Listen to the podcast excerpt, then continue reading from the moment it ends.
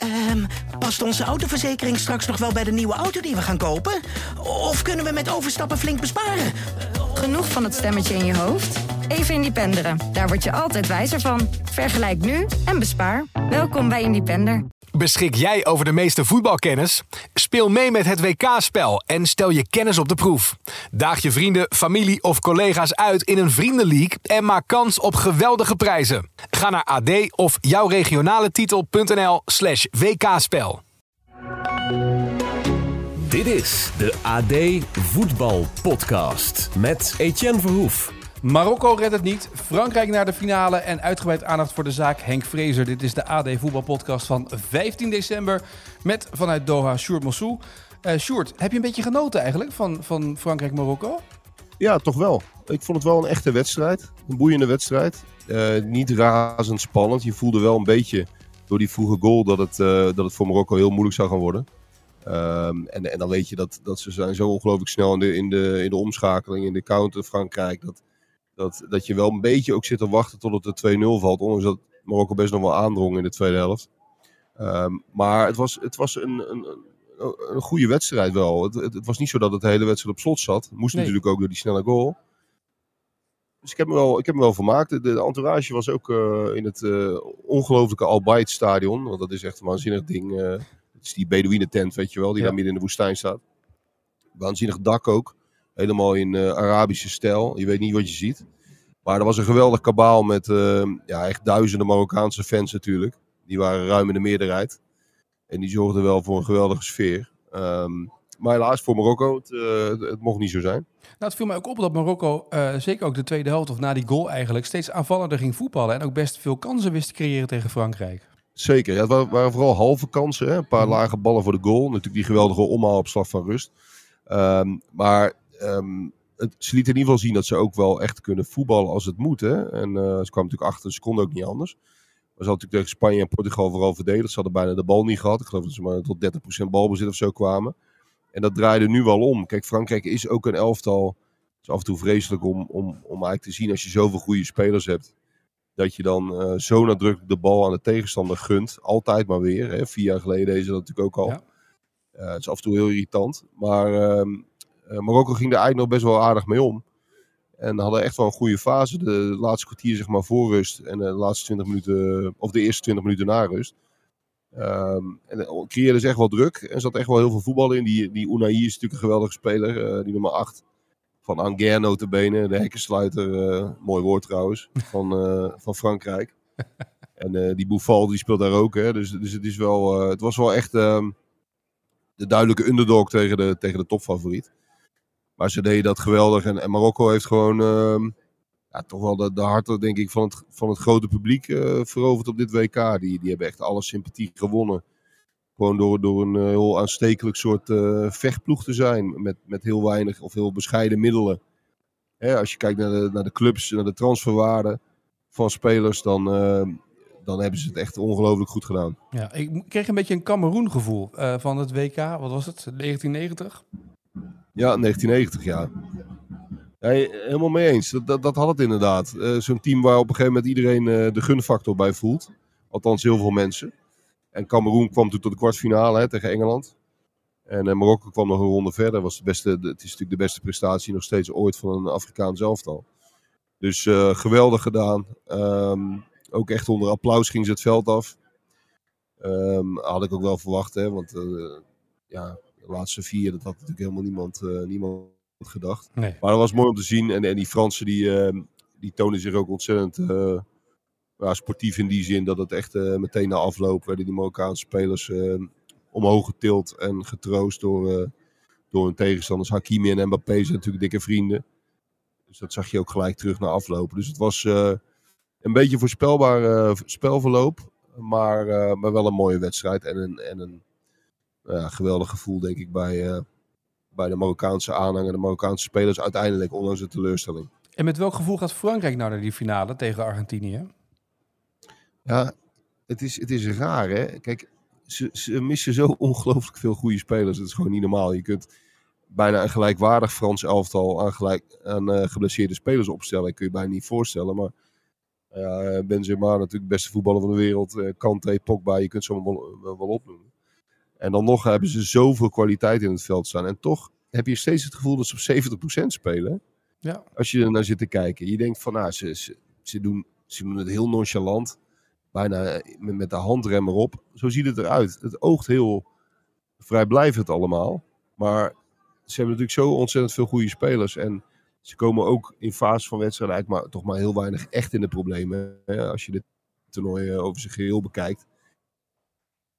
Dat je, ja, je kunt er niet omheen dat, uh, dat, het, een, uh, dat, het, dat het echt een, geweldige finale wordt uh, zondag. En ik zou mijn geld niet durven, durven inzetten eerlijk gezegd. Want dit is, dit is ook zo'n ontzettend sterk elftal. Ondanks het feit, nou ja, misschien juist om de, omdat je het, het idee hebt dat ze nog veel beter kunnen. Ja. Als het er echt om gaat. Ja, is, is Frankrijk misschien, nou ja, laten we het op 50-50 houden. Maar als ik nou echt blind mijn geld in moet zetten, zou ik denken toch toch met een heel klein voordeeltje op Frankrijk doen. Nou, ik moest even bedenken dat wij in de WK-update uh, van gisteren, uh, de videoversie, dat we het hadden over de actie van Messi aan de zijlijn en wat hij daar deed, uh, met, en hoe hij dan uiteindelijk de achterlijn haalde. Maar die actie van Mbappé, die sprint, dat, ik dacht, ik keek en ik denk, oh, die gaat over de zijlijn. En ineens stond hij bij de achterlijn ongeveer bij die sprint in de tweede helft. Dat is toch, ja, jij ziet het voor je neus gebeuren.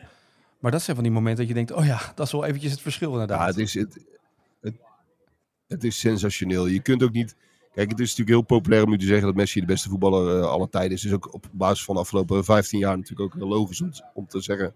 Um, maar ja, Mbappé komt natuurlijk qua individuele klasse, nou ja, op zijn op zachtst gezegd in de buurt. Het is ongelooflijk wat een snelheid, maar ook wat een balbehandeling die jongen heeft. En, en uh, vier jaar geleden al van genoten in, uh, in Rusland. En dan verbaast hij je ook keer op keer het ongelooflijke gevaar dat er van hem uitgaat. En zowel in de kleine, kleine ruimte als in de diepte. Het is, het is fantastisch om naar te kijken. En daarom wordt het natuurlijk ook, het wordt natuurlijk ook heel erg de finale van de, van de, de nieuwe ster tegen de oude ster. Hè? Ja. Messi en zijn uh, toch wel heel logische uh, troonopvolger. Voor zover dat hij dat, dat hij dat nog niet is. Want hij heeft ook al een WK gewonnen, Mbappé. Maar um, ja, dat, dat is wel een, uh, een schitterende clash. En ben helemaal met je eens hoor. Die, die actie van Messi was weergeloos. Uh, die, die verdediger had op zich best wel een, een tackle kunnen maken. Uh, want daar bleef wel heel lang achteraan lopen. Maar Mbappé doet dit ook meerdere keren per wedstrijd. Een actie waarvan je denkt, nou, dit kan niet goed gaan. En dan uh, kleeft die bal aan zijn voet en, en, en loopt iedereen voorbij. Overigens wel een geweldig duel ook.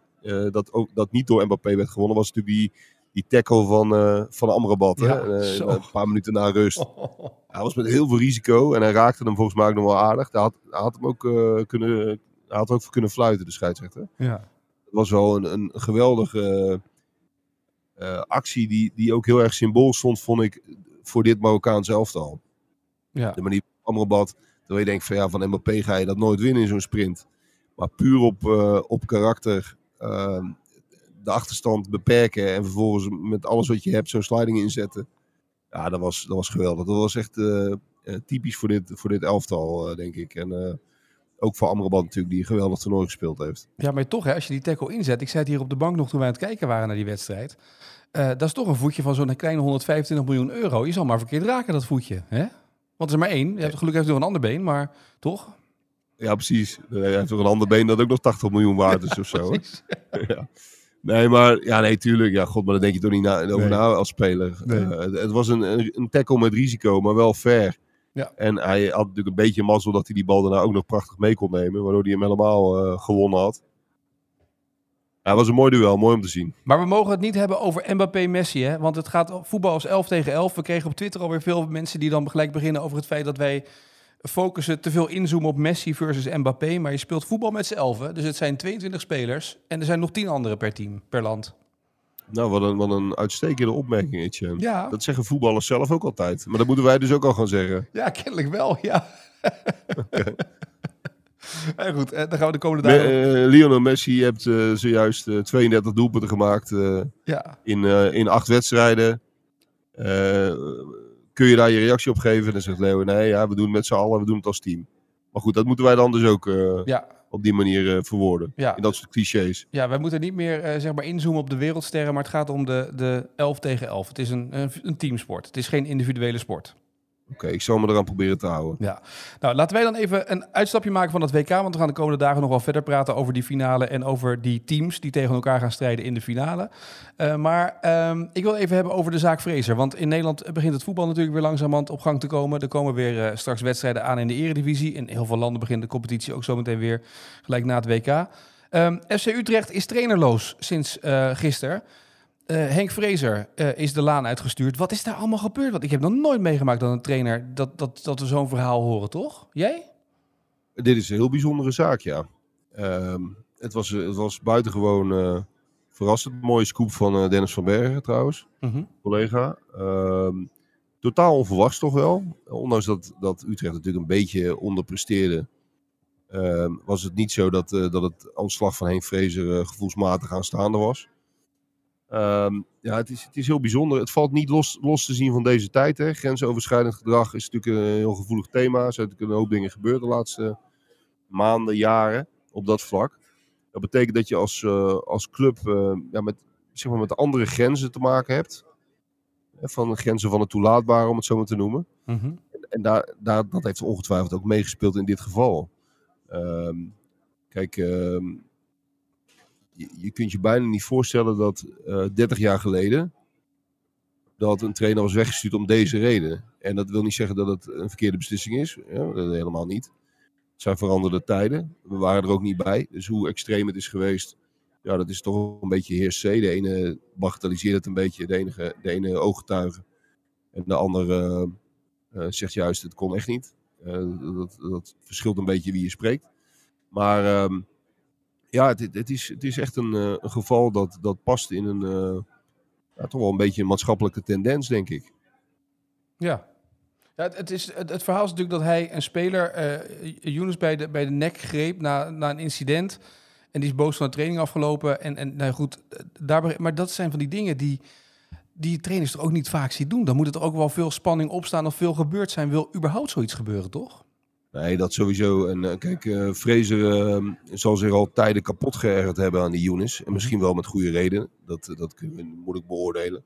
Ehm, maar goed, ja, als het op zo'n manier escaleert en blijkbaar zo ernstig dat eigenlijk iedereen het er wel over eens is, ook Fraser zelf, ja, dat, het dan niet, dat het dan niet meer verder kan, ja, dan, dan, is het dan is het ook een voldongen feit. Maar het is ongetwijfeld een optelsom geweest. Dat kan natuurlijk niet anders een, een trainer die zich, uh, die zich ergert aan het gedrag van een speler en misschien wel aan meerdere spelers. Hij heeft ook ongelooflijk veel spelers, hè, Fraser. Mm -hmm. Probeer dat maar eens uh, te managen. Ja. Uh, en dat is niet om het goed te praten, maar dat is natuurlijk ook wel een van de problemen bij FC Utrecht. Die hebben zoveel spelers gehaald. En we hebben dat nog in de podcast eerder het seizoen al, al een paar keer benoemd, toch? Ja. Dat je denkt, ja, hadden ze weer een rechtsback. Ja. Hoe, ze hebben al 33 rechtsbacks, wat moeten ze er allemaal mee, weet je wel? Ja. En daar valt natuurlijk helemaal geen lijn in te ontdekken in het technisch beleid van Utrecht. En, en daar, daar had Vrezen mee te dealen. En blijkbaar uh, lukte dat niet, uh, niet, niet goed. Maar dit is de eerste trainer die voor grensoverschrijdend gedrag nu nou ja, opstapt, op de laan uit wordt gestuurd. Of hoe je het wil zien, is dit voor, bui voor de buitenwereld dat hij met goed fatsoen weggaat en zegt sorry. En dat hij weer verder kan met zijn. Maar het is de eerste trainer die in ieder geval dit op deze manier zo groot overkomt. Ja, ik kan me ook geen, geen vergelijkbaar geval herinneren. Nee. Nee. En uh, het, is, het was al ietsje eerder gebeurd, hè. Ze hebben zich nog even uh, beraad over, uh, over wat ze ermee moesten. Uh, het is nog best wel wat dat betreft een paar dagen nog, nog stilgebleven, het incident. Mm -hmm. En uiteindelijk toch besloten de clubleiding om, om dan maar afscheid te nemen. Kijk, en ik moet er ook wel bij zeggen, dat is ook weer helemaal niet om dit incident te bagatelliseren. Maar ehm, het is natuurlijk niet ondenkbeeldig om te denken, sterker nog, dat hebben we, dat hebben we natuurlijk ook wel, wel een beetje gehoord, dat het, dat het al langer moe moeilijk ging tussen de trainer en de spelersgroep. Of in ieder geval een deels, deel van de uh, spelersgroep. Het voetbal was natuurlijk ook heel lang uh, heel matig. Hè. Er was al veel onvrede over het spel. Mm -hmm. um, er rommelde al wel het een en ander. En um, dan is dit misschien ook uh, nou ja, de, de druppel geweest. Maar niet op een heel prettig moment voor Utrecht. Ik bedoel, als dit nou al een tijdje rommelt, hebben we vaker gezegd ook, greep dan aan het begin van het WK in. Dan heb je een trainer die in kan werken, die zometeen met een schone lei kan beginnen in januari. Maar in ieder geval die, die, die voorbereiding heeft meegedraaid. Nu moet je, wat is het, twee weken voor de start van de competitie, drie weken voor de start van de competitie nog uh, in allerlei op zoek naar een, een trainer die, die je wilt hebben. Ja, helemaal mee eens, Etienne. Maar ze eindigde de eerste seizoen zelf best wel, best wel redelijk, hè, Utrecht. Ja. En eh, dan kan je best beslissen eh, dat, dat je met, tra- met een trainer doorgaat. Hij was notabene pas een half jaar. Hij was de, de gedroomde kandidaat. Eh, dus dan kan ik me op zich nog wel best voorstellen dat je hem gewoon laat zitten. Alleen je, je kunt natuurlijk niet voorzien, voorzien dat, dat die trainer vervolgens een middenvelder bij zijn nek pakt. Nee, dat Of bij zijn keel pakt. wat Dat, betreft... dat, dat, verzin je niet. Nee, een bijzonder verhaal. Ik moest, moest eraan denken, toevallig is deze week op Netflix een nieuw seizoen Last Chance You basketbal uitgekomen. En daar zie je volgens mij een beetje de worsteling die Fraser heeft gehad bij Utrecht. Ook daar in dat seizoen krijgt die basketbalcoach hele grote namen binnen. Maar hij zoekt uiteindelijk naar het team dat voor hem wil knokken en strijden. En, en die match, die, dat zoeken, dat lukt hem ook niet. En hij gaat zichzelf overschreeuwen en bijna overcoachen in die hele documentaire serie. Tot hij uiteindelijk zijn basis een goede team heeft gevonden. Ja, het, het is natuurlijk ook niet, niet helemaal onvoorstelbaar dat in topsport dit soort dingen wel eens gebeuren. En, en zeker eh, zeg maar in de, ja, in, hoe moet je dat zeggen, in, in, in, in vroegere tijden. Mhm. Eh, topsportcultuur is natuurlijk al heel vaak heel hard geweest. En je, hebt, je hebt ook, kijk, eh, in het voetbal zal dit inderdaad het eerste geval zijn, in ieder geval het Nederlandse voetbal. Eh, maar je hebt natuurlijk in turnen heb je ook allerlei eh, rare incidenten gehad. Je hebt met tenniscoaches natuurlijk ook de gekste dingen meegemaakt. Ja. Hè, van jongens die bij wijze van spreken werden, werden gemarteld tot, tot, tot toptennisser. Dus dat lijntje is vaak heel erg dun. Jassie, In het eh, bij eh, het verhaal van Rick Spekerbrink eh, na de Olympische Spelen van de hockeyvrouwen met Alison Ennen, die daar een soort van, nou ja, bijna continu machtsmisbruik had. Hoe dat ging daar bij die, bij die hockeyvrouwen. Ja, nou ja, dat, dat schurkt daar ook allemaal een beetje tegenaan. En ja, je kunt je bij Henk Vrezen niet meteen voorstellen. Althans, als speler was hij natuurlijk ook hard en, en direct. Maar als trainer was hij ja, was over het algemeen wel een doordachte vent. Mhm. En iemand, niet iemand die heel snel uit zijn slof sprong om- aan de lopende band. Eh, maar blijkbaar nu wel. Ja. Ehm, en dan wordt het natuurlijk wel weer interessant, wat gaat Utrecht dan doen? Hè? Want wat ga je nu halen? Want je, hebt, je weet dat je een spelersgroep hebt die dus een bepaalde hand nodig heeft. Eh, ik wil niet zeggen discipline, want daar is Fraser volgens mij wel van. Maar je hebt iemand nodig die die groep kan managen. Ja, dat sowieso. Dat sowieso. Ja, god, ik, ik kan niet in de keuken bij Utrecht kijken. Ik zit op dit moment in Doha, dus ik heb... ik Nou, zijn daar geen trainers beschikbaar dan, of wel? Ja, ik zal eens rondkijken zo of er nog een leuke, leuke trainer tussen loopt voor ze. Nee, maar ik, ik, ja, ik kan de situatie bij Utrecht natuurlijk niet, niet beoordelen. Dus wat voor type, type coach je nodig hebben, ik zou het eerlijk gezegd niet weten. Daar zullen we Dennis van Berg even over moeten bellen. Die is daar veel beter Ja. van op de hoogte. Ja, wat dat betreft wordt het wel weer een interessante tijd. Want die eredivisie komt eraan. Er wordt natuurlijk eh, genoeg weer geroepen, gespeculeerd. Ik bedoel, in Eindhoven is de vraag, wat gaat Gakpo doen en hoeveel krijgen ze ervoor? En in Portugal, vond ik een aardige nog even, gaat een soort van gerucht. En wij zijn een podcast, we zijn van de feiten. Maar deze wil ik toch wel even droppen alvast. Mourinho als bondscoach van Portugal. Dat is een ding wat een beetje in Portugal nu rondgaat. Dat zou op zich natuurlijk wel leuk zijn, toch, richting het EK? Ik zag het voorbij komen, maar het is toch ook heel logisch Ja. eigenlijk. Ja, Het is, eh, ik, ja, het verbaast me helemaal niet. Kijk, Mourinho zit natuurlijk in een, in een fase van, zijn- van zijn trainersloopbaan dat het misschien ook wel heel goed zou passen. Eh, op dit moment. Hè. Op een gegeven moment zijn trainers een beetje klaar met dat voortdurend eh 24-7 met zo'n club bezig zijn. En dan past zo'n bondscoach, bondscoachschap daar natuurlijk prima bij. Dus het, nee, het zou me helemaal niet verbazen. Ik denk ook dat, eh, dat, dat Mourinho zich stiekem een beetje te groot voelt voor AS Roma. Wat natuurlijk eh, een, een club net onder de top in Italië is.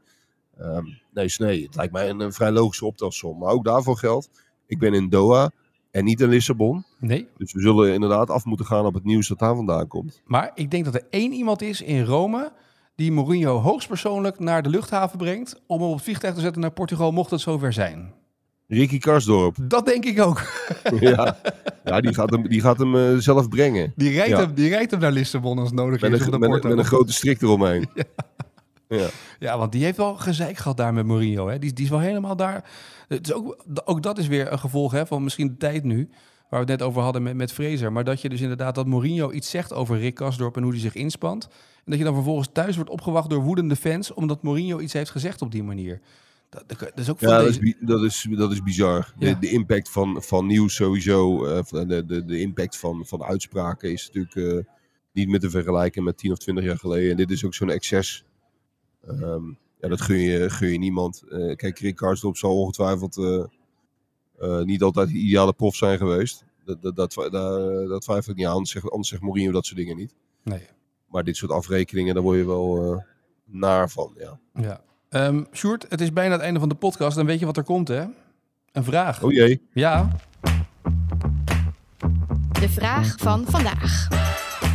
Mikos heeft eh, de vraag van vandaag eh, heeft hij al eh, ja, gisteren aan voor jou neergelegd. Eh, maar het is wel even eentje voor, wer- voor werk hoor. Ik heb de korte versie van de vraag eh, gepakt, want het had een hele lange inleiding, een hele lange vraag. Maar dit eh, wordt hem waar je antwoord op moet geven. Argentinië verloor destijds op een WK een wedstrijd. Met 1-0. Het doelpunt werd gemaakt door eh, een speler waarvan zijn zoon later in de eredivisie is komen te spelen. Niet al te lang en ook niet al te succesvol. We willen weten welk land, welke speler en waar heeft zijn zoon gespeeld. Nou, dat is een lekkere Ik- vraag dit hè?